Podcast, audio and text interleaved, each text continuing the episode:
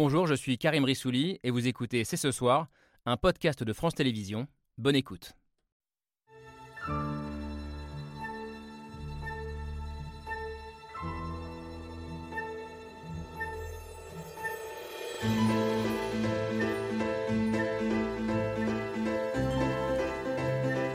Bonsoir à toutes, bonsoir à tous, bienvenue sur le plateau de C'est ce soir. C'est une étude qui inquiète beaucoup de parents.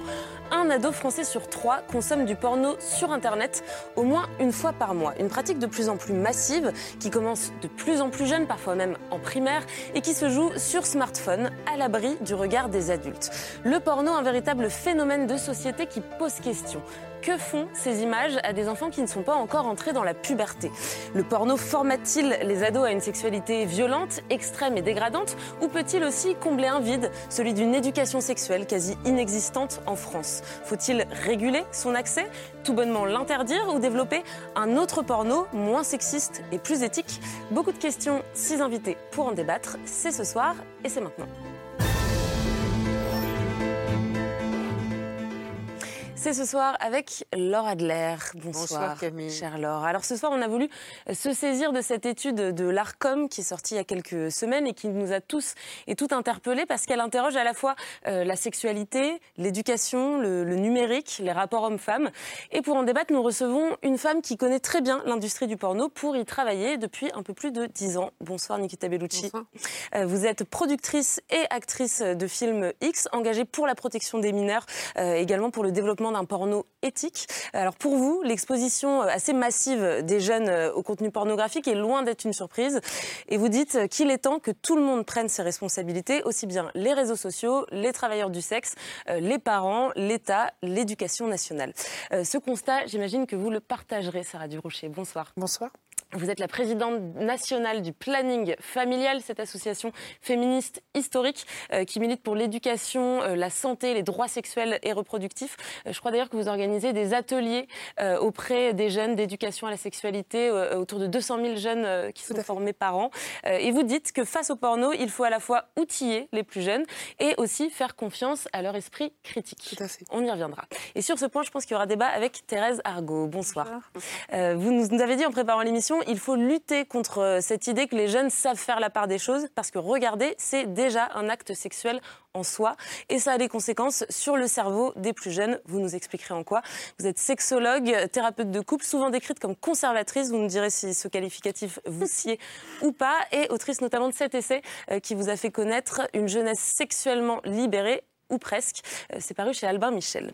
Avec nous également Israël Nizan. Bonsoir. Bonsoir. Vous êtes gynécologue, obstétricien et vous aussi vous alertez depuis longtemps sur la consommation euh, d'images pornographiques par les plus jeunes. D'ailleurs, vous faites le lien entre cette consommation euh, et la hausse de violences sexistes et sexuelles, également avec les grossesses non désirées chez les ados. Et puis ça fait 20 ans aussi que vous vous battez pour que les heures d'éducation sexuelle prévues par la loi soient effectivement dispensées dans les établissements scolaires.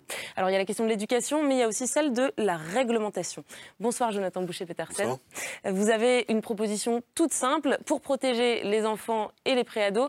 Vous proposez d'interdire totalement le porno gratuit sur Internet. Euh, C'est l'objet de la tribune que vous avez publiée la semaine dernière dans le journal Libération, où vous êtes éditorialiste. Alors il y a d'autres choses dans cette tribune, vous nous en parlerez. En tout cas, une solution qui, pour certains, est un peu radicale, qui pose aussi la question de la censure. On en débattra ensemble. Euh, de la censure, mais aussi de la définition de la pornographie. Euh, bonsoir Romain Rosac. Bonsoir. Vous êtes professeur de philosophie et pour vous, il est presque difficile aujourd'hui de dire ce qui relève ou non de la pornographie, tant la sexualisation est omniprésente euh, dans notre société. Euh, Dans votre essai La séduction pornographique, euh, vous dites que la banalisation du porno doit nous interroger collectivement et puis bien au-delà de la simple question de l'exposition des mineurs. Merci beaucoup à tous les six d'avoir répondu présent. Le débat s'annonce passionnant et il commence juste après l'image du jour, signé comme tous les soirs Hugo Bernard.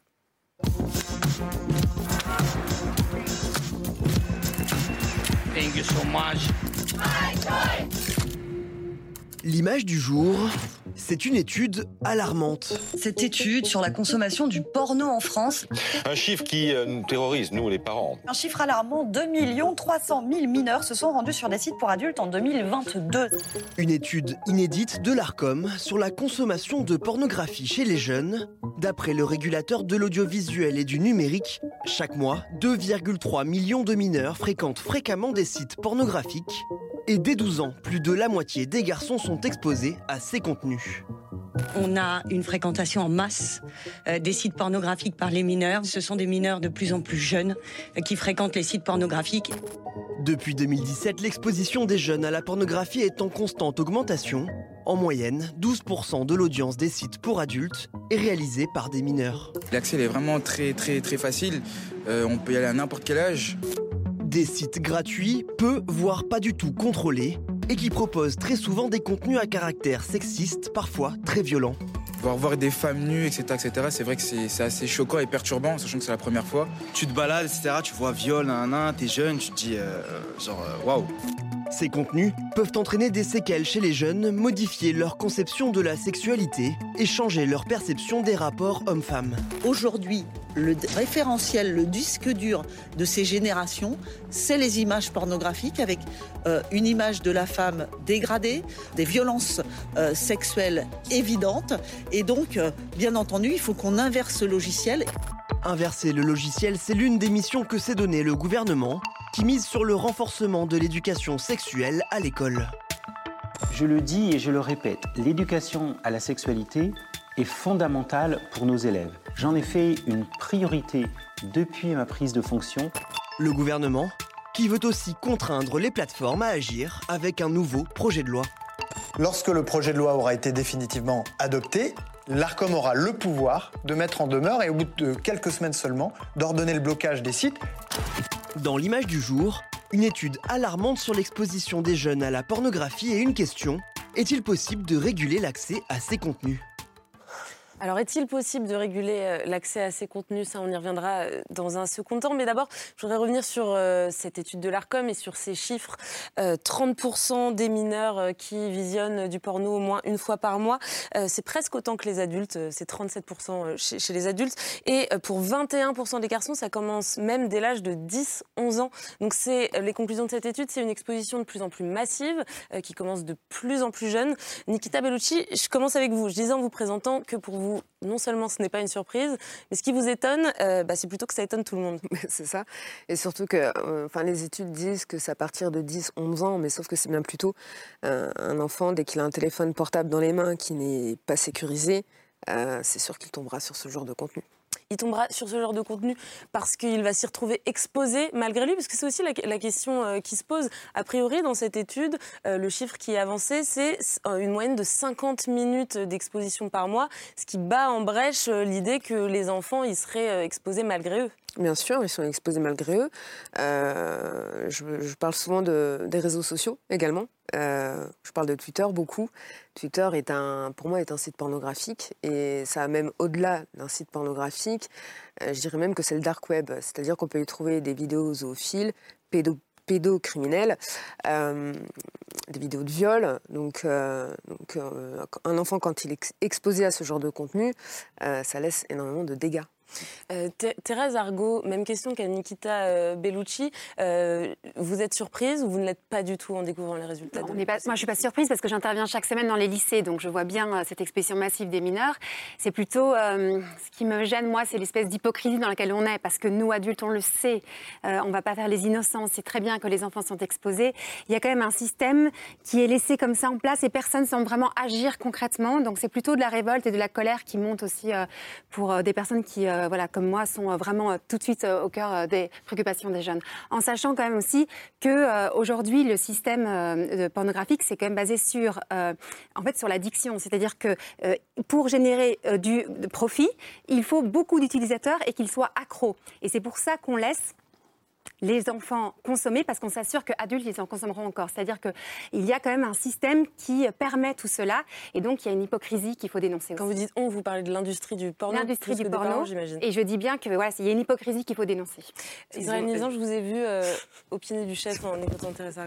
Ah non, mais, enfin, Alors allez-y, Nicolas Bellucci. Euh, je, suis productrice, mes films porno, je les fais pas pour des enfants. Je ne souhaite pas que, que les enfants soient exposés à ce genre de contenu. Notre industrie, euh, même Dorsel par exemple, euh, ne fait pas ce genre de contenu pour des enfants. Ok, je parlais des grandes plateformes, des plateformes qui distribuent gratuitement ce type de contenu. Et donc je permets de préciser que eux, ces plateformes-là qui diffusent gratuitement, euh, on en a parlé plusieurs, fonctionnent sur un système où il faut du trafic et, c'est comme ça qu'ils se rémunèrent. Contrairement à des maisons comme celle que vous avez citée, qui fonctionnent sur un système payant. Et peut-être que là, on a effectivement une, voie de sortie. Et c'est les plateformes qu'on appelle des tubes. Exactement, des tubes je le précise pour nos téléspectateurs. Israël Nizan, donc je vous donne la parole. Euh, surprise, pas de, pas de surprise Pas du tout surpris, euh, car euh, intervenant aussi dans les écoles très fréquemment, j'ai vu un changement en 2010 lorsque les tubes sont apparus. Et je voudrais faire un petit commentaire sur l'addiction, parce que c'est un mot très important dans notre débat. Lorsqu'un enfant rencontre, alors qu'il est immature, ces images, il est d'abord choqué, voire dégoûté, mais en même temps excité c'est la rencontre de ces sentiments très contradictoires qui crée l'addiction.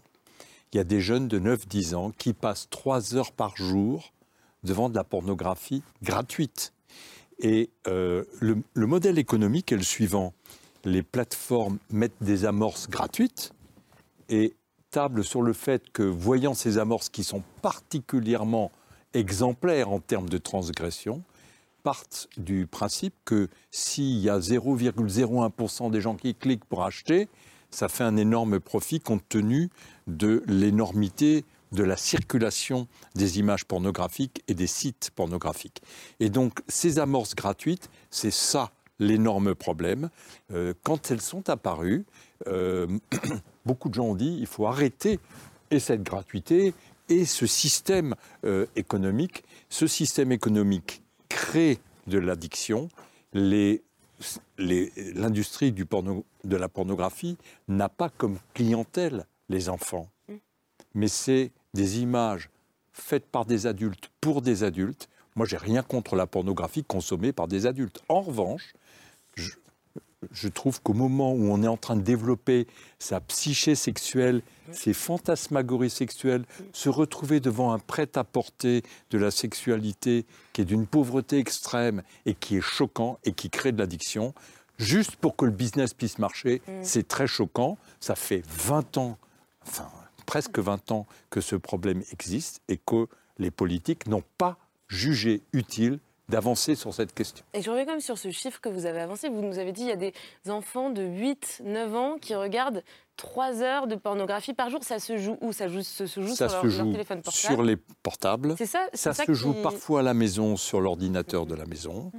Et il y a des jeunes qui se dépêchent de rentrer à la maison pour aller devant des images dont ils ne peuvent pas décoller les yeux. Mm. Et donc, et ils n'ont pas la maturité suffisante pour voir que des images de zoophilie, ce ne sont que des images créées pour la vente. Ils, entendent des bruits, les, bruitages qui sont faits, ils voient des images. Ça, c'est du vrai. C'est donc comme ça qu'il faut faire. Terrible. Euh, Sarah Durocher, je disais en vous présentant qu'avec le planning familial, vous allez à la rencontre de 200 000 jeunes parents dans des établissements euh, scolaires euh, pour des séances d'éducation à la sexualité. Qu'est-ce qu'ils vous disent, ces, jeunes? Est-ce que vous avez, vous, des témoignages d'enfants de 10, 11, 12 ans qui, regardent du porno, qui sont un peu démunis face aux images qu'ils voient? Alors déjà peut-être dire qu'il y a une loi qui encadre l'éducation à la sexualité, donc il y, a, tout un discours alarmant autour de ça, alors qu'aujourd'hui on mettrait les moyens financiers, on mettrait en place des vraies séances d'éducation à la sexualité. Finalement j'ai envie de dire que euh, ça outillerait euh, les jeunes aujourd'hui à, se retrouver face à une image pornographique ou aussi répondre à l'ensemble des questions qu'ils peuvent avoir. Euh, donc bien évidemment que nous au planning en fait on part de leurs questions. Euh, on a des outils adaptés, adaptés aux âges. On intervient de primaire jusqu'à la terminale et encore après, parce que la sexualité s'arrête pas, et l'information non plus. Mais en attendant, nous, ils nous parlent de ça et pour nous, c'est quelque chose d'assez positif. Ça veut dire de créer ces espaces-là. Et en effet, souvent, ça arrive un peu tard, puisqu'on va intervenir souvent en quatrième et troisième, alors qu'ils ont sûrement déjà vu et regardé des images pornographiques. Il y a quelque chose à outiller les jeunes autour de ça, à aussi euh, se dire, mais euh, voilà, sur les questions de consentement, sur les questions de violence, de pouvoir autour de ça et d'avoir des éléments pour bien différencier euh, la question du consentement et du non-consentement, par exemple. Jonathan Boucher-Petersen, en, tant que journaliste, je, crois que vous trouvez que c'est un sujet qu'on ne prend pas assez au sérieux, qu'on a du mal à regarder en face. Oui, non, c'est un, bah, un, sujet qui est quand même globalement très peu traité par rapport à l'immensité et l'impact du, du, phénomène. Il y a toujours cette espèce de, de, réserve en se disant, quand on arrive sur les terrains de la sexualité, quelle qu'elle soit, pour dire, euh, voilà, ça fait partie, on, nous oppose très vite la, la vie privée ou l'idée que c'est euh, à chacun de s'organiser dans, dans, sa sphère privée. Et on voit bien que la, la, la réponse publique, elle n'est pas à la hauteur. On, évidemment, cette loi sur l'éducation sexuelle, elle date de 2001 chacun des testings qui ont été faits, que ce soit par le Haut Conseil à l'égalité, que ce soit par l'association Nous Toutes, montrent des lacunes hallucinantes. C'est-à-dire que si les, si les élèves sont en contact deux journées dans toute leur scolarité avec ces questions-là, c'est en gros ça la, la, moyenne. Donc on est dans quelque chose d'un évitement qui est sûrement confortable, parce qu'en même temps, le, le, sujet du porno, il est euh, par nature quelque chose qui est consommé en catimini, quelque chose qui ne se revendique pas sur la place publique, même s'il y a une forme de coolitude du, du, porno qui a un peu évolué ces, ces, dernières années. Il y a des affaires, on en parlait en coulisses, mais il y a des, il y a des affaires judiciaires aussi sur la façon dont les, les contenus porno sont, sont produits qui ont, euh, qui ont impacté. Je pense que la, la, série que le journal Le Monde a consacrée mmh. euh, à, à, différents procès, je pense, a permis de faire sauter un certain nombre de, de plafonds. Aujourd'hui, les politiques, ou en tout cas les responsables publics, sont interpellés spontanément sur, sur ces questions-là. Donc je comprends que des gens qui sont dans le, la matière depuis longtemps et le sentiment que ça ne bouge pas. Moi, je pense que la dernière étude de médiamétrie aura un avant et un après quand même parce que les âges de plus en plus bas, parce que chacun se rend bien compte dans sa sphère que l'usage du téléphone est devenu un espèce d'outil totalement pervers, c'est-à-dire très confortable pour des parents qui veulent garder le lien avec leurs enfants, et en même temps une boîte noire qu'on fait rentrer au milieu du foyer avec des enfants qui sont euh, d'une certaine manière plus à l'aise dans l'univers numérique que les gens qui sont censés les éduquer. Donc on peut tout à fait se dire, euh, ça n'est qu'à l'école de le faire. Moi je pense qu'il y a une réponse et en même temps, de régulation, d'éducation et surtout de prise de conscience collective. Donc le plus on en parle, euh, sans être dans l'anathème, sans confondre les sujets, le plus on a une chance de progresser. La, marche est assez haute hein, quand même. Alors je crois qu'il y a aussi un problème de civilisation, c'est-à-dire que, comme vous le faites remarquer, euh, la notion même d'enfant a beaucoup évolué. Et la définition s'est beaucoup accélérée vers un âge adulte de plus en plus tôt. Et nous ne portons pas attention aux enfants, nous portons de moins en moins attention aux enfants. Et l'éducation euh, et la publicité et euh, tout le, le poids euh, psychique qui, est, qui tombe sur les parents fait des enfants des adultes de plus en plus tôt qui doivent consommer de la même manière que le monde des adultes. Donc comment vous, vous analysez ça, vous, professeur? Et ensuite, on entendra Romain je, je, je pense que l'évolution psychosexuelle d'un individu, elle est toujours la même, et ceci depuis fort longtemps. Mais les modèles ont évolué. Mais quand on est confronté à, dans l'immaturité des 10 ans à des images faites pour être les plus transgressives possibles parce qu'il faut les vendre, on ne peut pas bien les prendre. On est choqué, indigné, dégoûté, excité. Et ça, c'est un phénomène euh, qui touche tous nos adolescents aujourd'hui. Alors ceux qui sont dans des milieux familiaux... Mais là, on parle des enfants aussi. Il y a les adolescents, mais avant, il y a les enfants. Et d'après ce que j'ai compris, c'est encore plus grave pour les enfants, Bien sûr. pour leur développement ultérieur, leur, la construction de leur personnalité, le rapport à l'autre. C'est des dommages absolument Sans euh, phénoménaux. C'est extrêmement angoissant. Quel garçon va s'imaginer être capable de faire les prouesses sexuelles qu'il aura vues même euh, en dehors des trucages, quelle fille, je vois en consultation des jeunes filles qui disent Mon copain veut faire exactement ce qu'on a vu sur le film, est-ce que vous pensez que je dois obtempérer? Et le scénario du film, c'est le scénario du rapport sexuel de nos jeunes. Ils sont plus, ils n'en sont plus autorisés à inventer leur sexualité. Ils sont là dans la reproduction d'un prêt-à-porter. Et ça, c'est terrible. C'est une, on leur vole la découverte de la sexualité en autorisant et en ne ce qu'on appelait autrefois l'éveil de la sexualité. En ne respectant pas la loi sur la protection des mineurs. Ma phrase, elle est très simple. Ou on applique la loi sur la protection des mineurs, ou on l'abroge.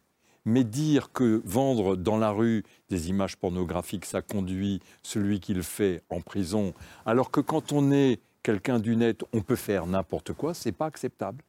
Romain Rosac, je vous laisse euh, réagir à tout ce qui a été dit lors de ce premier tour de table. Oui, il y a beaucoup de choses qui ont été dites. Vous avez abordé l'angle économique euh, en disant qu'effectivement, il fallait C'était une question de, profit et d'une très très grande quantité de profit qui était à la clé.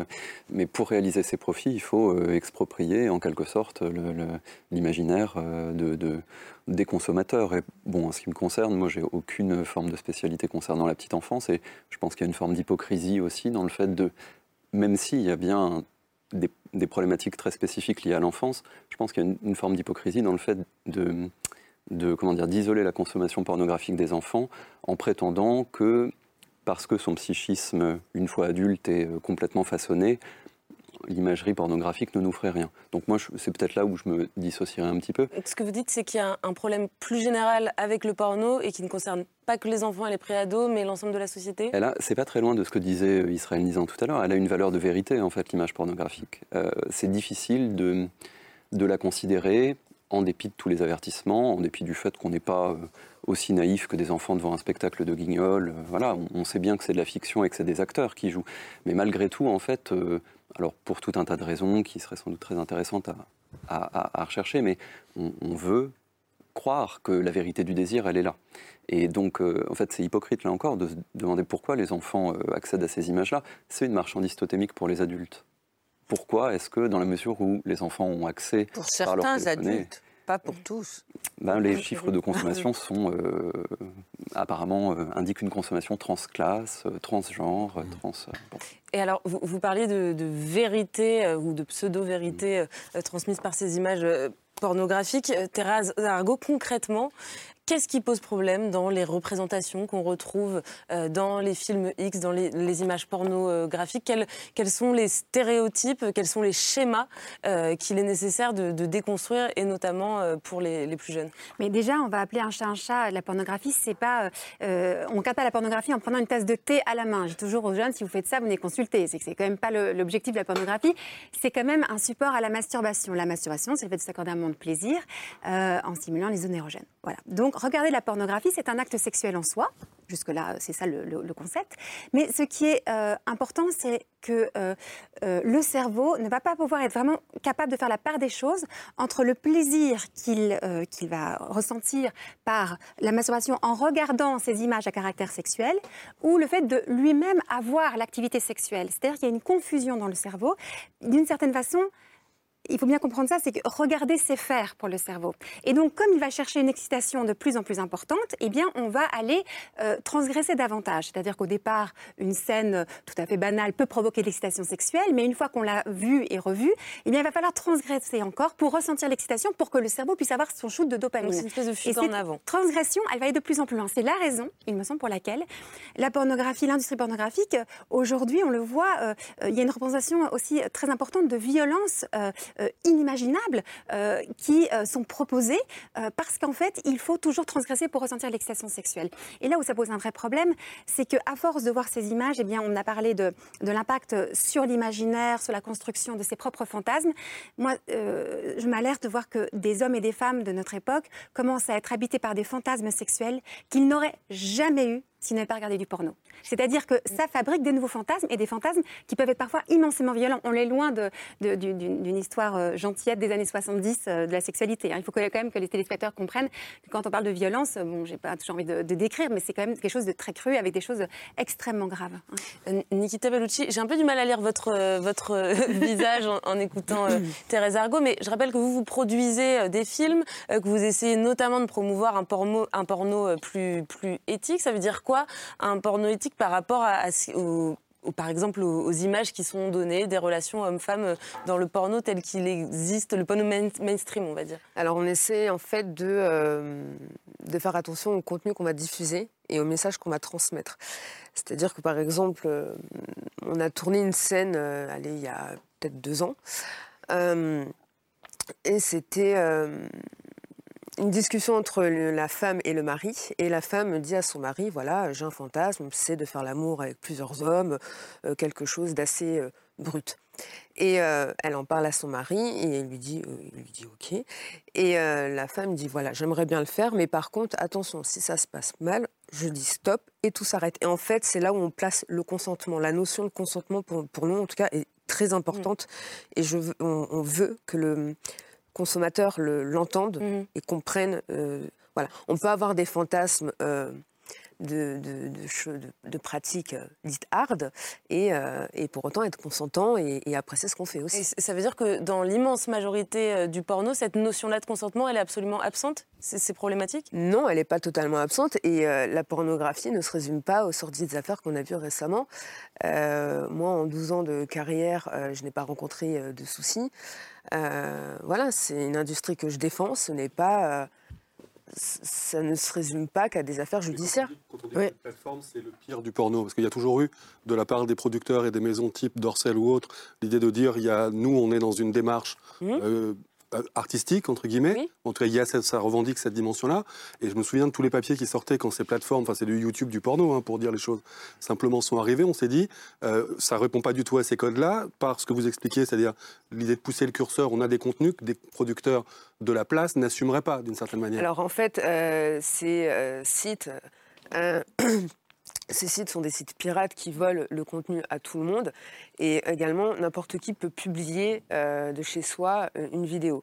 Il y a eu énormément de, vidéos euh, qui n'avaient rien à y faire, des vidéos qui sont illégales, qui, qui ne sont même pas de notre industrie. Qu'est-ce qui fait qu'une vidéo est illégale? Bah, À partir du moment où il n'y a pas de consentement, mhm. à partir du moment où... Oui, où il n'y a pas de consentement, où il y a une réelle violence. Euh, on parlait de, vidéos zoophiles euh, tout à l'heure également. Ça n'a rien à voir. mais ça n'a porno. Pourquoi je fais du porno ben, Je ne sais pas pourquoi vous êtes journaliste. Ben, c'est pas tout à fait pareil, excusez-moi. Et le terme porno éthique, moi je ne comprends pas ce que ça veut dire. Ben, je fais du porno parce que j'aime mon métier et, euh, voilà. Enfin, je, Ah ouais.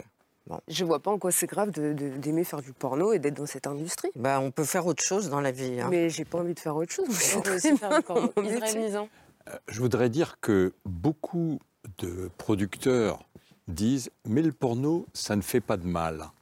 C'est cool le porno. Mais si, on, a du on a du recul sur ce qu'on voit aussi. Ce n'est pas cool pour les enfants.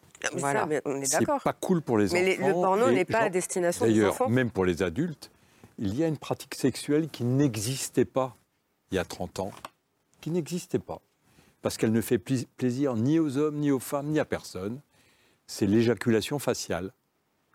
Mais pour le porno, ça a un avantage fantastique. Ça montre d'un seul coup, d'un seul, la jouissance masculine et l'humiliation féminine. Alors moi, je vois des femmes en consultation qui disent euh, mon, copain, il veut faire ça parce qu'on l'a vu sur un film. Ça change les pratiques euh, sexuelles, ça change même les appétences sexuelles. Et ceci a été montré par un, sociologue québécois euh, qui a fait des expériences, a exposé à la pédopornographie une centaine d'hommes de, de 30 ans. En faisant remplir anonymement un questionnaire sur leur appétence à la pédopornographie, avant et après. 1% d'appétence à la pédopornographie avant le visionnage du film, 10% après.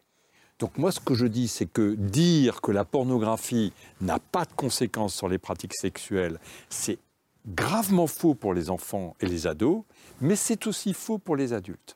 Mais là, vous parlez de pédopornographie et de pornographie, ça n'a rien à voir. La pornographie, c'est quelque chose de légal, faut pas l'oublier. Euh, nous, on déclare aux impôts, enfin, je veux dire, euh, je, ne suis pas dans l'illégalité. La pédopornographie, c'est totalement illégal. La zoophilie, c'est illégal. Ce n'est pas notre métier. Et c'est pas moi, en tout cas, ce que, ce que, je fais, en tout cas. Et tous mes collègues non plus. Donc, euh, mm. on n'a pas envie d'être associé forcément à ce genre de choses. Oui, mais quand vous dites porno, euh, éthique, qu'est-ce que vous entendez par là? Vous... Moi, je, je, comprends que vous voulez instituer des règles tout à fait. Euh, de normalité, d'épanouissement de la sexualité à l'intérieur de votre pratique euh, hmm euh, professionnelle il, y a, de ça, il y a la bientraitance des acteurs, des actrices, des équipes techniques, euh, voilà. Hmm. pendant longtemps, juste, je me souviens que dans les années 90, 2000, même Canal, qui était donc avant, on est quand même passé d'un diffuseur... Canal, que, oui, que les adultes allaient voir le samedi soir. diffuseur unique, dans un, horaire unique. euh, il y avait cette idée de cycle de réalisatrices féminines, Mmh. en disant il y a une volonté, mais c'est il y a longtemps déjà quand même, une volonté de multiplier les regards et de dire qu'à travers le porno, même s'il y a, on peut aller dans le détail, mais globalement il y a la reproduction d'une vision viriliste, masculiniste, de domination, d'humiliation de la femme de l'autre côté. Est-ce qu'on a progressé sur cette euh, industrie-là, ou est-ce que vous restez euh, en gros des, des cautions avec toute la sincérité que vous avez, mais dans un univers où globalement euh, les hommes fixent les règles et les, hommes fixent les fantasmes Euh, non, pas du tout. Il y a énormément de- de- d'actrices euh, qui sont également réalisatrices. Anna Paulina, Lisa euh, moi-même. Non, ça se, ça se démocratise de plus en plus et on a le public également pour ça. Après, j'aime pas forcément catégoriser, euh, mettre dans des cases le porno féministe. les femmes revendiquent souvent de dire nous on a eu un autre regard sur ces questions-là quand même. C'est souvent. un Euh, alors moi, c'est pas. Peut-être pas le vôtre, hein, mais. C'est voilà, moi j'aime pas me mettre dans une case. Euh, le- la pornographie que je consomme et des fois que je peux réaliser, on peut dire que c'est de la pornographie euh, d'homme, quoi. Bon, en tout cas, je voudrais m'arrêter. féministe. sur- Je voudrais m'arrêter. ouais, bon, en tout cas, c'est pas tout à fait notre sujet de débat ce soir. Je voudrais m'arrêter sur ce que disait à l'instant Jonathan Boucher-Petersen, à savoir que dans le porno, par le porno, sont véhiculés euh, tout un système de représentation basé euh, le plus souvent sur euh, la violence, la domination de, de la femme qui est euh, objectifiée. Euh, Sarah, euh, Sarah Durocher, je disais tout à l'heure en vous présentant euh, que vous vous dites il faut quand même, dans une certaine mesure, faire confiance euh, à la capacité critique, au regard critique euh, des adolescents sur, ces images-là. Est-ce que, est que ça, vous le dites parce que c'est ce que vous avez constaté dans les ateliers sur le terrain? Bah, en fait, à partir du moment où on crée ces espaces-là, qui encore une fois sont très peu existants, moi je suis assez épatée que des jeunes puissent parler de ce qu'ils voient au niveau de la pornographie. Ça veut dire qu'il y en a beaucoup qui ont un esprit critique. Ça veut dire qu'il y en a beaucoup qui disent mais ça euh, c'est de la violence, ça c'est dégueulasse. Moi c'est pas la sexualité que j'ai envie d'avoir. Euh, je suis pas d'accord avec ça. Et en fait je pense qu'il faut vraiment qu'il y ait un échange autour de ça. C'est pour ça qu'on peut s'alerter sur euh, des augmentations de violences sexuelles et sexistes hein, qui sont en, augment- en augmentation de 30%, une augmentation des IST, une augmentation des agressions LGBT-phobes. En même temps se dire mais c'est pas possible la pornographie et ne pas agir assez rapidement. En fait, il y a une certaine urgence à réagir par rapport à ça. Et moi, j'en profite pour dire que le planning SOS homophobie et SIDAction ont porté plainte contre l'État euh, parce qu'il ne met pas en place la loi de 2001. C'est-à-dire, Monsieur Nizan, vous disiez, ça faisait 20 ans que vous faisiez le même constat, ça fait 20 ans que cette loi existe, et ça fait 20 ans qu'aucun politique, réellement, a mis les moyens pour que ça se fasse. Donc, euh, je pense vraiment qu'on peut crier au loup en permanence, mais en attendant, euh, les, échanges, les discussions, et moi, je suis désolée, j'ai vu vraiment des jeunes dire, attention, moi, euh, c'est pas ça que je veux avoir, rigoler autour de ça, mais en même temps, nous recadrer sur le fait que la violence, c'est pas possible, que c'est très rare, en effet, quand on accueille quelqu'un pour réparer, c'est très caricatural, hein, à la vaisselle ou quoi, c'est pas des situations qui peuvent exister dans la vraie vie, euh, voilà, mais je pense vraiment qu'il faut faire attention de ne pas diaboli- diabo- diaboliser, pardon, ne pas être aussi dans quelque chose de très moral, de ce qu'il faut faire et de ce qu'il ne faut pas faire. Monsieur Nizan, moi, sur les questions des pratiques, euh, je pense qu'elles ont changé, et heureusement, euh, pour le plaisir des femmes déjà, heureusement qu'elles ont changé, et qu'il faut rendre accessible quand même une information, et ne pas oublier non plus les parents. Euh, parce qu'en effet, il y avait une enquête qui disait que les parents étaient très étonnés euh, du fait, bah non, moi, mon enfant, il n'en regarde pas. Mais en fait, aussi parce qu'on n'en parle pas et c'est un vrai tabou et il y a vraiment un échange. Et je ne suis pas sûre que ça doit se faire seulement dans la famille, mais par contre, il faut sensibiliser euh, les parents. Alors, vous venez de dire échange, et je pense que c'est très important. Et je voulais vous poser une autre question, professeur. C'est la libération de la parole, parce que l'addiction au porno, ça se fait avec un smartphone, de soi à soi. Alors, certains vont aller dans la cour de récré montrer à leurs copains ce qu'ils ont vu, mais pouvoir en parler, je pense que c'est peut-être euh, la clé aussi. Les enfants protègent les parents. Ah bon? Les Ça devrait être le contraire. protègent les parents et très rarement leur disent ce qu'ils ont vu euh, parce qu'ils ont, ils craignent euh, de les choquer et de les indisposer. La plupart des enfants protègent leurs parents. Alors il y a plusieurs sortes de familles. Il y a des familles où l'échange est possible sur ces sujets-là et où d'ailleurs la relation entre le père et la mère est une relation sans violence, euh, où ils voient des câlins entre les parents. Et puis il y a des familles où il n'y a pas cette rampe-là pour se rattraper à quelque chose de normal, si j'ose dire. Et dans ces familles-là, On a des jeunes qui sont complètement décontenancés parce que pas d'information à la sexualité dans les écoles. Il n'y a que cette information-là qui leur parvient et ils l'appliquent. Et donc je suis surpris qu'on s'étonne de l'augmentation de la violence sexuelle dans nos sociétés. Qu'on fasse une loi contre les pinceurs de fesses à la porte de la chapelle, pardonnez-moi, mais ça c'est juste le symptôme. La, source de ça, c'est l'éducation au non-consentement organique de la pornographie. C'est-à-dire que ce qu'on dit dans la pornographie, c'est si une femme vous dit non, en fait ça veut dire oui. Mais si tu l'as fait jouir correctement, après elle te dira merci. Sois viril, fais-la jouir correctement. Éducation au non-consentement. Et ceux qui n'y arrivent pas, c'est des minables. Donc pour moi, il y a un vrai problème euh, de... Je, suis d'accord avec euh, Jonathan pour moi, la gratuité, c'est terrible. C'est terrible. On, va, revenir sur, les solutions. Juste, Thérèse Argot, vous, voulez, vous voulez en fait, euh, Quand on parle de la question de la pornographie et des mineurs, le premier réflexe, qui est plein de bon sens, c'est de dire il faut investir le champ de l'éducation. Vous l'avez très bien dit et vous avez mille fois raison. Je me bats tous les jours pour ça. Mais ne nous laissez pas juste euh, les seuls responsables pour lutter contre ce fléau. On a besoin en tant qu'éducateur, pardon, d'avoir aussi euh, un système qui vient protéger aussi les mineurs, qui euh, puisse être efficace. Je repars encore de, de lycéens que j'ai vus il y a encore quelques jours. Je fais mon intervention, je leur explique la question de la pornographie, on parle du consentement, on parle de tous ces sujets-là. Ils viennent me voir après, toujours, toujours, toujours. Merci madame, c'était génial. Merci d'être intervenue. Que des remerciements. Je n'ai jamais autre chose que des remerciements. Et après ils me disent, mais madame, Madame, on fait comment? On fait comment pour arrêter? Parce qu'on a bien conscience que ça pose problème, ok, mais concrètement, ils se rendent compte que c'est parfois plus fort qu'eux. Donc je reviens sur les systèmes d'addiction. Donc on a besoin aussi, euh, en tant qu'adulte, d'être responsable. Notre, notre responsabilité en tant qu'adulte, en tant que parent, moi je suis moi-même aussi mère de famille euh, de trois enfants, c'est de protéger nos enfants, pas seulement par un beau discours, mais aussi par des actes concrets de régulation de ces contenus et, euh, et aussi de protection des mineurs. Donc on a besoin que l'État vienne aussi s'engager dans cette bataille-là et pas laisser seulement les éducateurs avoir des beaux échanges qui sont nécessaires mais pas suffisants. On va revenir sur, les, solutions qu'on peut apporter en termes d'éducation, en termes de, législation. Euh, mais, d'abord, Robin Rosac, je disais en vous présentant, euh, alors vous avez déjà commencé à faire, à replacer euh, cette question-là de l'exposition des, mineurs aux images pornographiques dans un cadre plus large qui est celui de la place de, la pornographie dans, la société et de ses conséquences. Mais je disais en vous présentant que, que vous vous dites, nous vivons dans une société hyper sexualisée et cette question-là, on ne peut la comprendre euh, que en la plaçant dans ce contexte-là. Qu'est-ce que.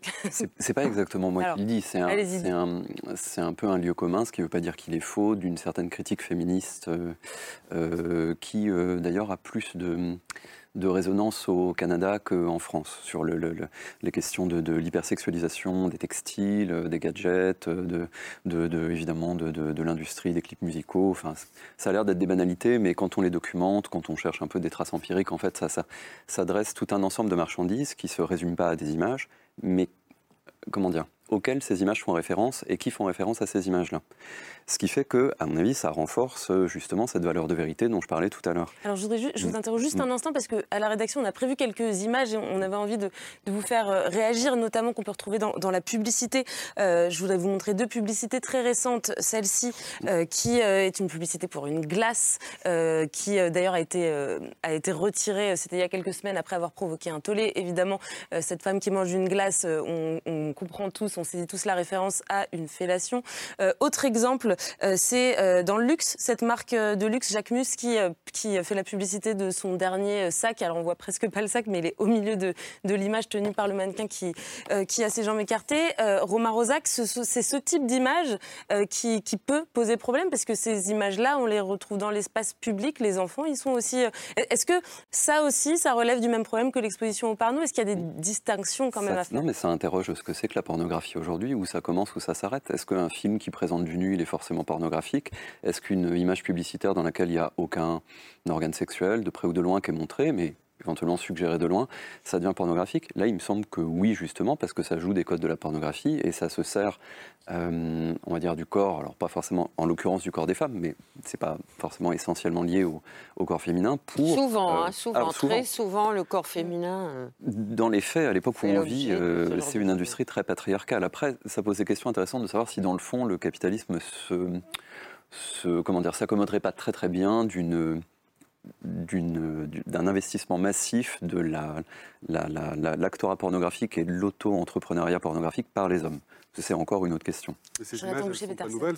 Dans les années 90, on parlait de porno chic et il y avait mm. quasiment quelque chose d'une esthétique un peu cool. Enfin, qu'on pense à la marque mm. Prada ou à mm. un certain nombre d'images. ça, c'est une publicité qui date des années 2000, euh, on la voyait à l'instant. Des années 2000, ouais. Non, voilà. Après, j'allais dire que le, rapport à la nudité et les postures pornographiques, c'est pas la même chose. Quoi. Donc, l'usage du corps des femmes comme étant euh, un sujet dans la publicité, je pense qu'il est un petit peu à distinguer euh, d'un imaginaire pornographique, d'attitude, de, de, qu'on peut retrouver. Qu'on peut retrouver. Je crois, le corps féminin a toujours été le support des fantasmes. Ce n'est pas pour sûr, autant mais le, le corps, féminin, demain j'enlève le bas du Club Med, euh, c'est pas pareil que les jambes écartées avec le sac au milieu. Oui, mais on peut quand même dire qu'on baigne tous dans une culture pornographique. Ouais, euh, que la, pornographie a donné ses codes à l'industrie, euh, voilà, à la publicité, au clip, à la musique, etc. Donc on baigne dans cette culture, même si on ne regarde pas spécialement les sites qui présentent ces vidéos pornographiques. Oui, non, ça, Après, on les dénonce maintenant. Ça veut dire que, comme vous le disiez, ça passe pas inaperçu. Il y a des réactions, bien évidemment. Il y a même des entreprises qui enlèvent, en fait, par peur d'être attaquées. Donc je pense qu'il y a quand même une société qui évolue sur le fait qu'il y a des images qui sont insupportables et qui ne sont pas possibles en fait. Donc je crois qu'il y a quand même une évolution par rapport à ça et je ne veux pas gargariser les mouvements féministes, mais je pense qu'il y a quelque chose autour de dénoncer, de pouvoir dénoncer les choses, de pouvoir être en alerte et euh, se dire que euh, ces images-là, on ne peut plus les voir maintenant. Quoi. Oui, puis la, pornographie véhicule aussi une image du corps, de la performance du corps. Et donc, euh, je reviens à l'addiction que vous avez développée tout à l'heure. Il y a une sorte d'inflation, effectivement, pour pouvoir transgresser encore plus, avoir de plus en plus de plaisir. Mais qu'en est-il de la construction intérieure, de l'éveil du corps, de ce moment si fragile où les enfants deviennent des adolescents, où leur corps, déjà, ils le trouvent difficile à vivre, difficile à habiter? Quel dommage ça fait à l'intérieur euh, des enfants et des adolescents. On parle par exemple des angoisses de performance qu'on retrouve beaucoup. Les sexologues, on travaille beaucoup avec euh, ces problématiques-là, c'est-à-dire que euh, une certaine représentation de la sexualité, comme celle qu'on vient de décrire, peut générer de l'angoisse. Et on sait bien que le pire ennemi dans la sexualité, c'est la peur, c'est le mm. stress, c'est l'insécurité. Donc ça peut générer des dysfonctions sexuelles dès lors qu'il y a la dès lors que la peur a investi le champ de la sexualité. Et ça, on le voit euh, très tôt. Moi, je ferais une vraie distinction entre cette érotisation de la publicité, mmh. Mmh. parce que franchement, on ne peut pas tout interdire. Et je ne trouve pas qu'elle fasse du mal. Elle dit quelque chose de notre société et du capitalisme, je suis d'accord, mais de là à euh, dire que ça vaut la peine qu'on monte au créneau pour interdire ça, je ne joue pas avec. Mais je joue avec parce que je vois des jeunes qui me disent je ne suis excité que quand je vois des images. Je n'ai éjaculé que devant des images. Et quand je suis avec une jeune femme, ben, j'ai peur de perdre mon érection et d'ailleurs je la perds. Je suis obligé de sortir pour aller revoir des images et récupérer mon érection. C'est-à-dire que tout le chemin éducatif et le chemin psychosexuel a été gâché par la manière dont les premières excitations, dont les premières masturbations, dont les premières jouissances ont eu lieu. Et on fait des dégâts. Donc, et est-ce rattrapable? Je ne pense pas.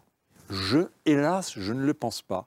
Ce sont des futurs clients pour les sexologues, pour les psychologues, et je, je ne vois pas comment on peut admettre que pour protéger les intérêts de quelques-uns, on accepte de salir le développement psychosexuel de tous nos enfants. 100% des parents sont derrière nous. C'est un enjeu politique incroyable. Je ne comprends pas que les présidents de la République ne se soient pas emparés de ça. il en a parlé un petit peu et puis là... Moi, je pense que c'est pas protéger les protéger l'industrie en, tant que telle. C'est pas ça la, mécanique. En revanche, l'impensé et cette espèce de, de, de retenue pour aller sur ces sujets qui, euh, d'une manière ou d'une autre, ont, lien avec l'intime, mmh. ça oui, et, ça vaut pour beaucoup de domaines de la vie. Mais je ne crois pas qu'il y ait l'idée que ça rapporte tellement en rentrée fiscale ou en URSAF qu'on protège cette industrie. Euh, non, c'est pas ça. Il y, a il y, a les lobbies euh, qui agissent très haut, et quand ces lobbies représentent des milliards de profits, ils ont par exemple proposé, il y a 2-3 ans, de produire eux-mêmes un mécanisme de protection. Ils ont proposé de passer par France Connect. Non, mais attendez, puisque Tout le on monde a les éclaté de rire. C'est-à-dire Quel lobby les alors n'en Vous pouvez préciser les lobbies Ce Non, sont des plateformes internationales il y a des gens qui gagnent beaucoup, beaucoup d'argent avec ce commerce-là. Et moi, ça ne me dérange pas qu'ils gagnent de l'argent lorsqu'ils le vendent à des adultes. Je pense qu'ils ne doivent pas pouvoir le vendre à des enfants et à des adolescents. Donc c'est. Non, mais ça devrait être un préalable à, la- à leur capacité de, de diffuser. hein. Oui, mais on disait que c'est- l'impensé et que- et qu'il y a cette. euh, vous parlez d'impensé où on n'en parle pas beaucoup. Euh, je tiens quand même à signaler comment en 2016, quand je sors ce livre chez Albin Michel, Une jeunesse sexuellement libérée ou presque, les Inrocks me traitent de néo-puritaine. Vous avez dit en introduction que j'étais une conservatrice, c'est-à-dire que moi je m'en suis pris plein la figure de me dire qu'il y avait quand même un problème que des enfants en dessous de 18 ans voient ces images à caractère pornographique. On était en 2016. Aujourd'hui, on est en 2023 et quel bonheur de voir que sur un plateau, on peut quand même s'entendre sur le fait qu'il y a un problème. En 2016, on s'entendait pas hein, sur le plateau, on, se- on débattait. Donc c'est très récent qu'on ose parler de ce sujet-là et, et c'est la bonne nouvelle de ce soir.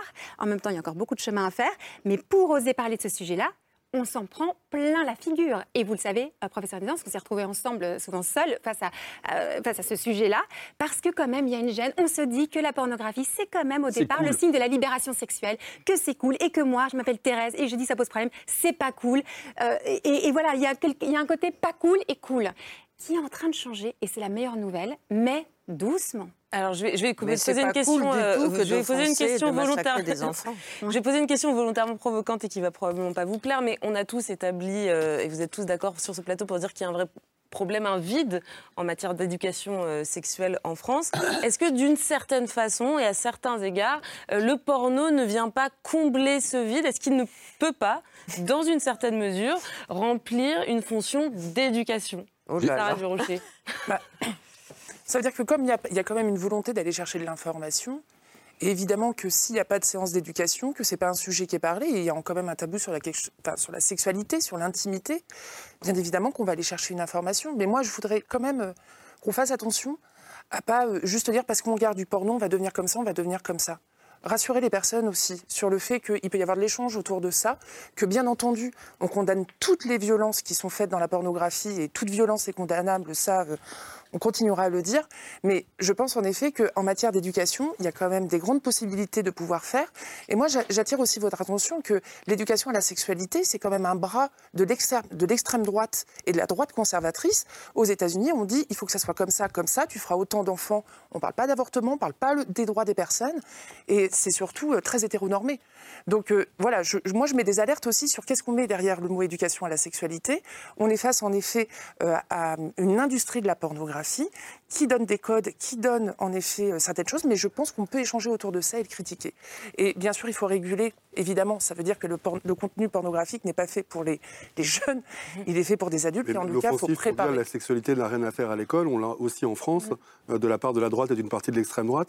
À chaque fois qu'un intervenant veut venir s'exprimer, on considère qu'on vient pervertir l'enfant, qui est encore à l'état de nature. et qui- Donc, encore une fois, moi, je pense, je pense pas que ça. Enfin, euh, encore une fois, appliquons les lois. Enfin, on peut pas dire.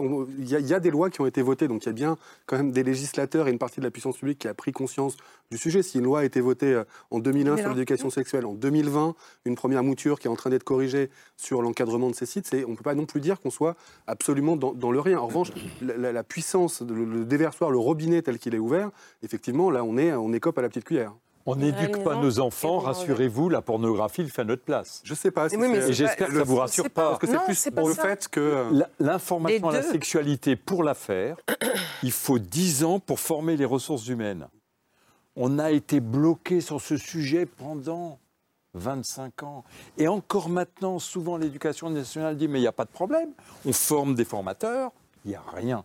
Moi, ce qu'il y a, je vais vous dire, c'est des assos, c'est du volontariat dans, dans, certains, dans certains établissements, c'est laissé à l'abandon. Il y a une loi de 2001, j'ai posé la question à plusieurs ministres de l'Éducation nationale, le citoyen nisant demande qu'on applique la loi de 2001. Ils m'ont dit rassurez-vous, on va l'appliquer. Alors c'est quoi Elle prévoit juste trois heures d'enseignement euh, sexuel à par la vie an. affective À la vie et affective. sexuelle dès l'âge de 4 ans. On ferait ça, ce serait déjà mieux que rien.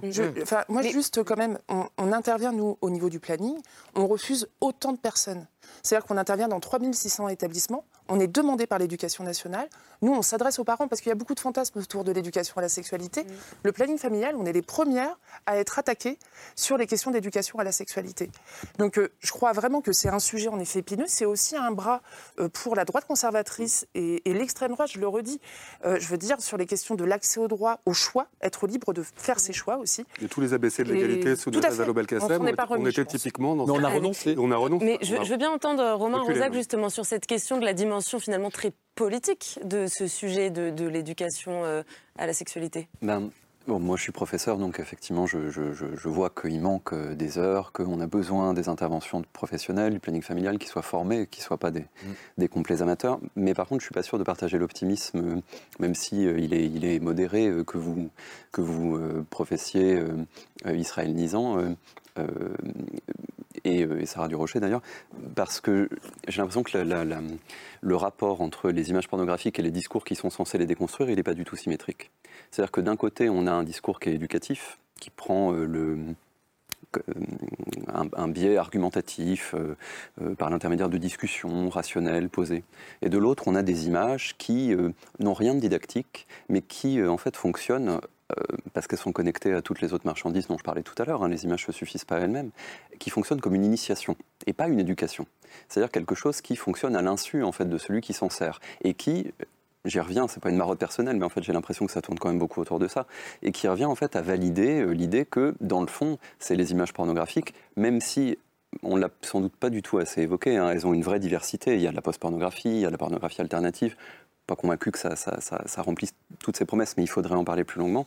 Mais malgré toute cette diversité dans les images, euh, ces images, elles ont une force parce qu'elles elles, elles ne sont pas ringardes. Et elles font passer celui qui essaie de les déconstruire pour quelqu'un de ringard. Un peu comme euh, euh, si vous avez vu euh, Soft Spark, la, série satirique américaine qui commence à avoir pas mal d'années derrière elle. Il y a ces posters complètement ridicules dans les salles de classe. les maths, c'est extraordinaire. Et en fait, c'est la figure de l'éducateur par rapport à une société civile qui est laissée à elle-même avec tout un tas d'images et de modes d'emploi de la sexualité qui, on est bien d'accord, sont catastrophiques, passe nécessairement pour ringard. Eh ben, c'est peut-être pour ça aussi que c'est intéressant quand tout à l'heure Nikita Bellucci nous disait euh, Moi j'essaye de produire des films euh, où on met en scène explicitement la notion de, de consentement. Euh, ça me semble être une forme de réponse peut-être à, votre question. Mais pas pour les enfants. Mais pas pour les enfants. Non, mais je fais pas. Pardon, mais je fais pas. Il faut arrêter de penser que je. Enfin, nos films sont faits par des adultes pour des adultes. Moi, j'ai pas du tout envie que des enfants aient accès à ces films-là. En, en 2018, j'ai été la seule à le dénoncer sur mes réseaux sociaux, à dire attention, je reçois des messages de mineurs, s'en est suivi des menaces de mort. Les parents étaient mais, mais non, mon enfant ne regarde pas de porno. Si, vos, enfants regardent du porno. Donc, euh, enfin, nous-mêmes, on, nous-mêmes, on essaye de, nous-mêmes, on essaye de. Je vois Dorsel qui essaye de, qui a, qui a, mis en place un système de protection de leur site, c'est-à-dire qu'on ne peut pas rentrer sur son site juste en clignant. J'ai plus de 18 ans. Euh, nous-mêmes, on fait attention à ce qu'on publie sur nos, nos réseaux sociaux. Euh, Enfin voilà, on a, on a quand même conscience de, ce problème-là et, euh, on n'en profite pas pour autant. Quoi. Et comme vous dites, de toute façon, quelle mm. que soit la vertu que vous avez au départ et que personne ne conteste, le, fait que ces contenus soient volés et après soient mm. diffusés sur des plateformes où pour le coup il suffit vraiment d'un clic pour y aller, il y a quand même quelque chose qui ne euh, qui peut pas être efficient. C'est-à-dire que vous, même si vous faites attention à ce que vous produisez, que Borsel met des barrières qui sont plus importantes que... Il y, a quand même, que ça s'appelle YouPorn ou Pornhub, euh, ça reste un clic. Oui, mais ces sites-là sont dans l'illégalité. Je sais que vous, non, je sais que vous, le, vous le contestez. Et, et, le 7 juillet, il me semble qu'il y a une décision de justice qui, va être, qui va être rendue euh, concernant C'est pour ça que le, le, côté régulation, il vient ni euh, dire, euh, se substituer à une autre création est possible, ni à l'enjeu d'éducation. on a vraiment l'impression que dans ce genre de problème, il y, a, il y, a, une réponse systémique, donc ça veut dire plurifactorielle. On ne peut pas se dire il y a une solution miracle de dire parlons-en avec les enfants, ce sera réglé, ou contraignons les, les, les contenus porno à être de telle forme et ce sera réglé. Voilà, donc il y a, y a vraiment. de tout le monde. il y a vraiment chacun des acteurs qui doit prendre sa part. Il se trouve que dans une société à peu près civilisée, quand on veut mobiliser les acteurs et fixer des règles, bah, ça remonte assez vite à la puissance publique et elle est clairement pas au niveau. Et j'en viens quand même du coup à votre proposition que vous avez développée dans cette tribune. Moi, je suis pas sûr, pareil, que ce soit. J'expliquais qu'il n'y avait pas de solution miracle. Mais, non, mais c'est simplement de se dire que. alors, je pense que ça reste important, même si on a, on a dit qu'il y avait des dégâts Alors, chez les adultes. Je précise, Pardon, ouais. vous, vous, pro- vous proposiez dans cette tribune euh, l'idée d'interdire le porno gratuit. Non, mais je me disais, en fait, là, l'idée, c'est de dire il faut euh, mettre une sorte de, de filtre, ou en tout cas mettre quelque chose qui va réduire le torrent, d'une certaine manière. Donc, comme il n'y a pas de solution miracle, on peut dire, euh, après, il y a plein de solutions techniques qui sont sur la table, et encore une fois, il faut juste répéter que ça devrait être à la responsabilité des plateformes de mettre sur la table des solutions techniques viables pour avoir le droit de diffuser. Là, on est devant un état de fait, on essaye de rétro-pédaler, donc de- et on sent que, bon, ça, ça met quand même du temps, mais le- le, comme il n'y a pas de solution évidente, moi je me suis juste dit quel était le, le principal cliquet, parce qu'encore une fois, il y a quelques années, euh, quand les chaînes porno sont arrivées sur les bouquets satellites ou sur le, ou sur le câble, euh, ça s'appelait XXL, c'était des abonnements payants. Donc il y avait cet enjeu de dire, bon, évidemment que certains ont piqué la carte bleue de leurs parents euh, pour, pour ça, ça, il y aura toujours des biais dans ce genre de... Ça a duré la- deux secondes à chaque fois. Comment? Ça a duré deux, deux minutes à chaque fois. Oui, oui, non, mais- La carte... non, Là, mais je- clic, clic, clic, clic. Mais je veux dire, le- à partir du moment où on est, où on est dans cette idée de- de- d'essayer de, fixer des règles, est-ce que c'est la reconnaissance faciale? Je suis pas sûr. Est-ce que c'est euh, le contrôle de la carte d'identité? Je suis sûr qu'il y, a- il y a des millions d'utilisateurs adultes qui n'ont aucune envie de donner leurs données personnelles ou de, ou de tout simplement le, le faire à visage découvert, parce qu'on est, encore une fois, même si le porno a des, des- certains relents cool dans un certain nombre de, de revues ou dans un certain milieu, ça reste quelque chose qu'on n'assume pas sur la place publique. Donc je me disais que ce qui pouvait euh, réduire le plus euh, le, flux de, porno qui est déversé, c'était de mettre une barrière financière, même symbolique, mais qu'en tout cas, il y ait l'obligation de donner sa, carte bleue. Donc, encore une fois, on peut trouver mille objections, et, et ce n'est pas une question de morale, je pense qu'on a eu le temps de, le- développer aujourd'hui, mais un enjeu, voilà, on a tendance à utiliser ce mot de façon un peu euh, sentencieuse parfois, mais de santé publique. On sait bien qu'à travers ça, on construit des générations, et c'est pas simplement avec des fantasmes un peu dévoyés, ou avec une sexualité qui aura... C'est, on est dans on génère de la violence en conscience. Donc, il y a un bout bout d'un moment, il faut peut-être se réveiller. Alors, je vous laisse réagir euh, les, les uns et les autres à ce qui vient d'être dit. Je En fait, bien sûr que certaines personnes vont vous dire, mais ils vont quand même aller en regarder. Ouais. Mais là où vous avez parfaitement raison, je rejoins votre proposition, c'est que ce n'est pas la même chose quand la pornographie est transgressive ou quand elle est banalisée comme elle est aujourd'hui. C'est-à-dire qu'aujourd'hui, le porno n'a plus rien de transgressif. Quand je suis devant 300 lycéens, la question c'est euh, qui, dans, toute cette promotion de seconde ou de première de terminale, n'a jamais vu d'image à caractère pornographique? C'est-à-dire qu'il n'y a rien qui est de l'ordre de la transgression en faisant ça, en mettant en place euh, ces systèmes-là. Bien sûr que des jeunes vont continuer à aller piquer la carte bleue, bien sûr qu'ils vont aller le faire. Comme j'ai envie de dire, on le faisait nous à l'époque, où il fallait élaborer un plan, un stratagème pour avoir le DVD ou le, le magazine, etc. Et euh, mine de rien, ça n'a pas les mêmes conséquences au niveau psychologique. Ça n'a pas les mêmes conséquences. Et, euh, et déjà, je pense que c'est euh, un pas énorme que de rendre le porno transgressif. Ils Dans un hôtel, quand vous souhaitez voir un film porno, vous mettez votre carte bleue pour avoir la première image. Là, ça passe pas. Je propose qu'il y ait une interdiction de diffuser la première image dans notre pays sans avoir mis un numéro de carte bleue. Je sais bien que certains iront piquer la carte bleue. C'est pas grave. Ils auront euh, truandé un peu pour voir. Et cela, c'est pas grave. Ce qui est grave, c'est le petit jeune qui tombe par hasard sur des images et qui peut plus décrocher son regard de ces images. Et donc ça, ça ne se produirait plus. Ce serait déjà un progrès formidable. Même si on débite pas la carte bleue, demander à ce qu'il y ait une carte bleue avant une consommation réduirait considérablement le, le dommage fait aux mineurs. Après, il reste les réseaux sociaux, parce qu'on se Voilà. disait Ouais. le- Instagram que ce soit Twitter ou Instagram. Moi, j'ai fait l'expérience sur Twitter pour chercher des articles sur le sujet, parce que je ne suis pas spécialiste à la base. J'ai juste tapé porno dans Twitter, et c'est vrai qu'on est euh, là, pour le coup, autant les chiffres Mm. de consommation, j'étais pas surpris, autant que sur un... On sait de tous les errements qu'il peut y avoir sur Twitter, mais effectivement, en- là, il n'y a même pas de clic pour dire je suis majeur ou pas majeur, ou de quoi que ce soit. On est devant un torrent d'images Et c'est ce que pornographiques, totalement illégal pour la plupart des à savoir que réduire euh, la question à la question simplement des plateformes de ces fameux tubes, Mmh. euh, finalement, c'est pas suffisant. Mais non, je pense qu'on a pris un train de retard, étant donné que pour accéder à la pornographie, on n'a plus besoin d'aller sur les sites spécialisés. Maintenant, c'est sur les réseaux sociaux. Donc, euh. Alors, ces réseaux sociaux y parviennent au travers d'un canal qui s'appelle le fournisseur d'accès. Les fournisseurs d'accès, ils disent Ah, moi, j'y peux rien, c'est le site.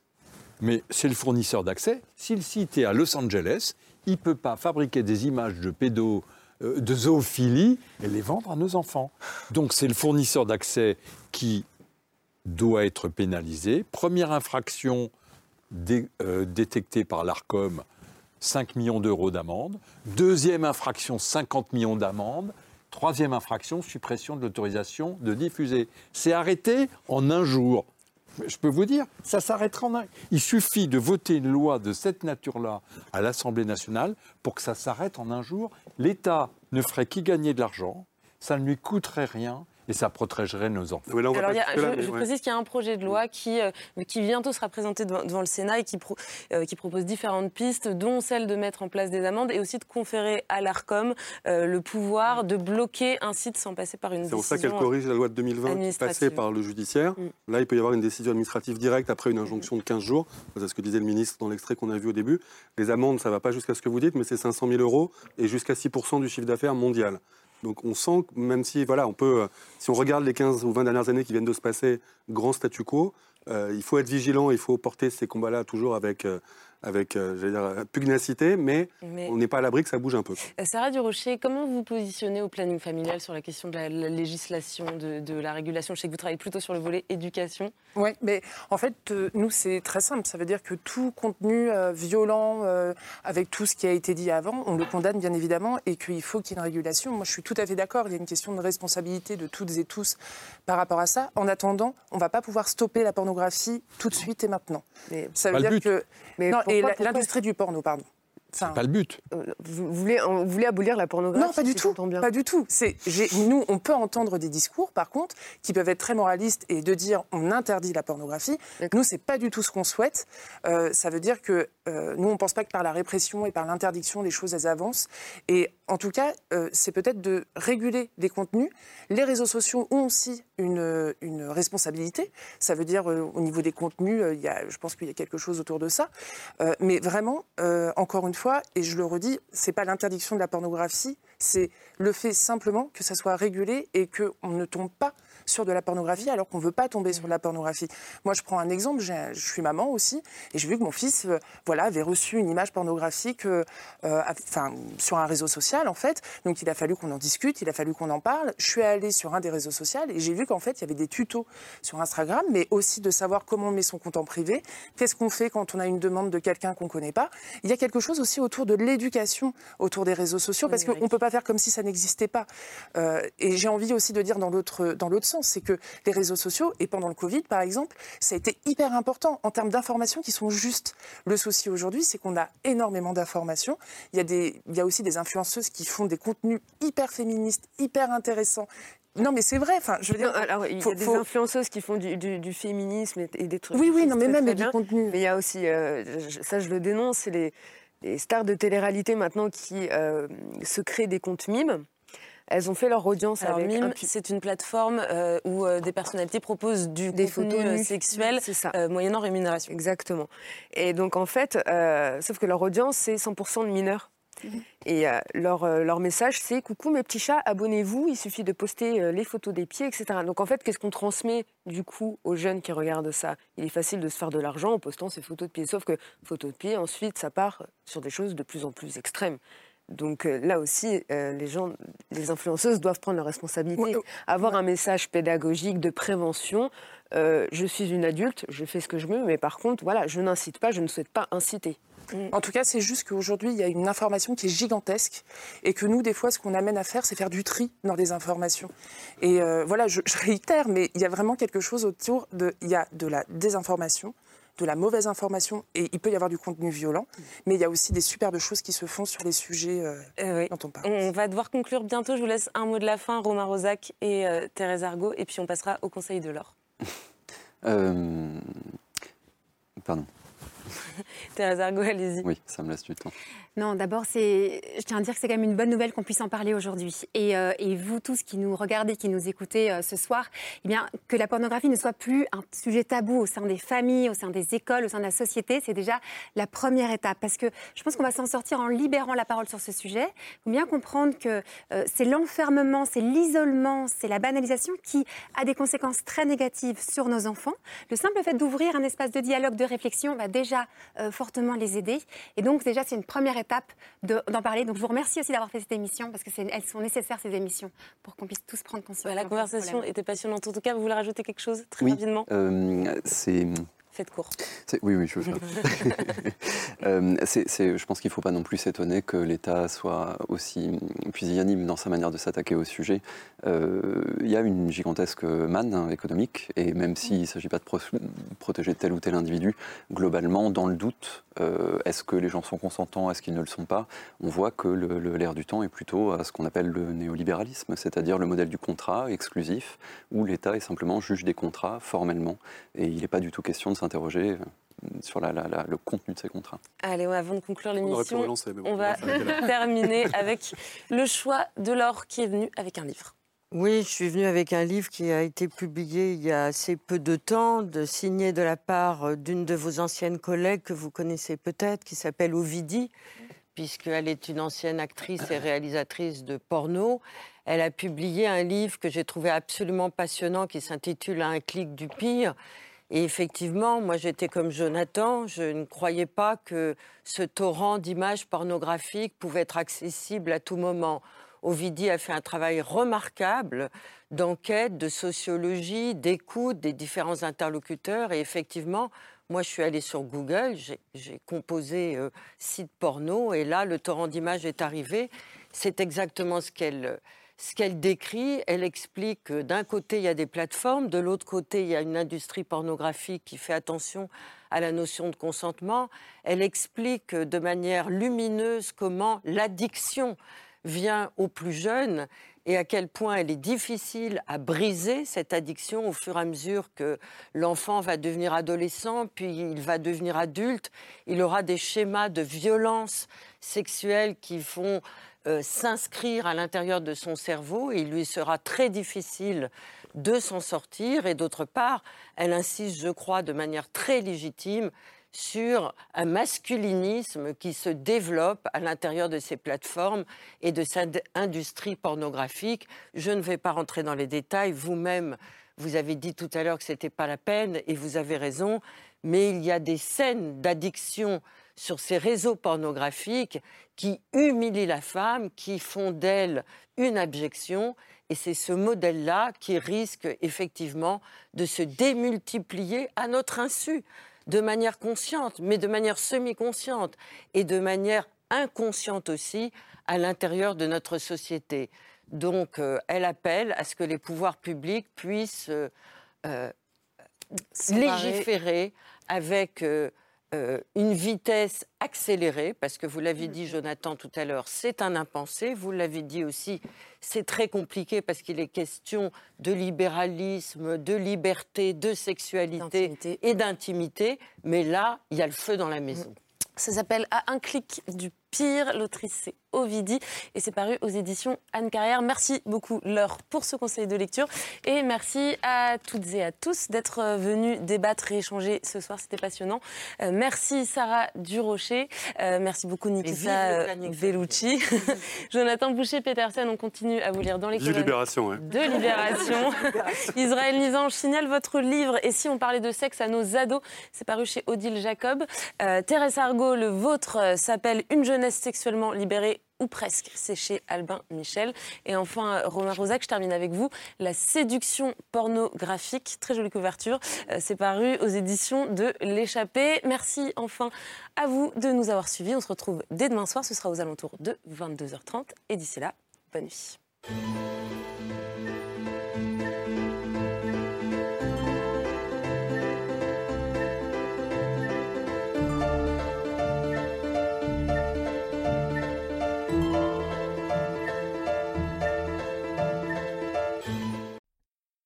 C'était C'est ce soir, un podcast de France Télévisions.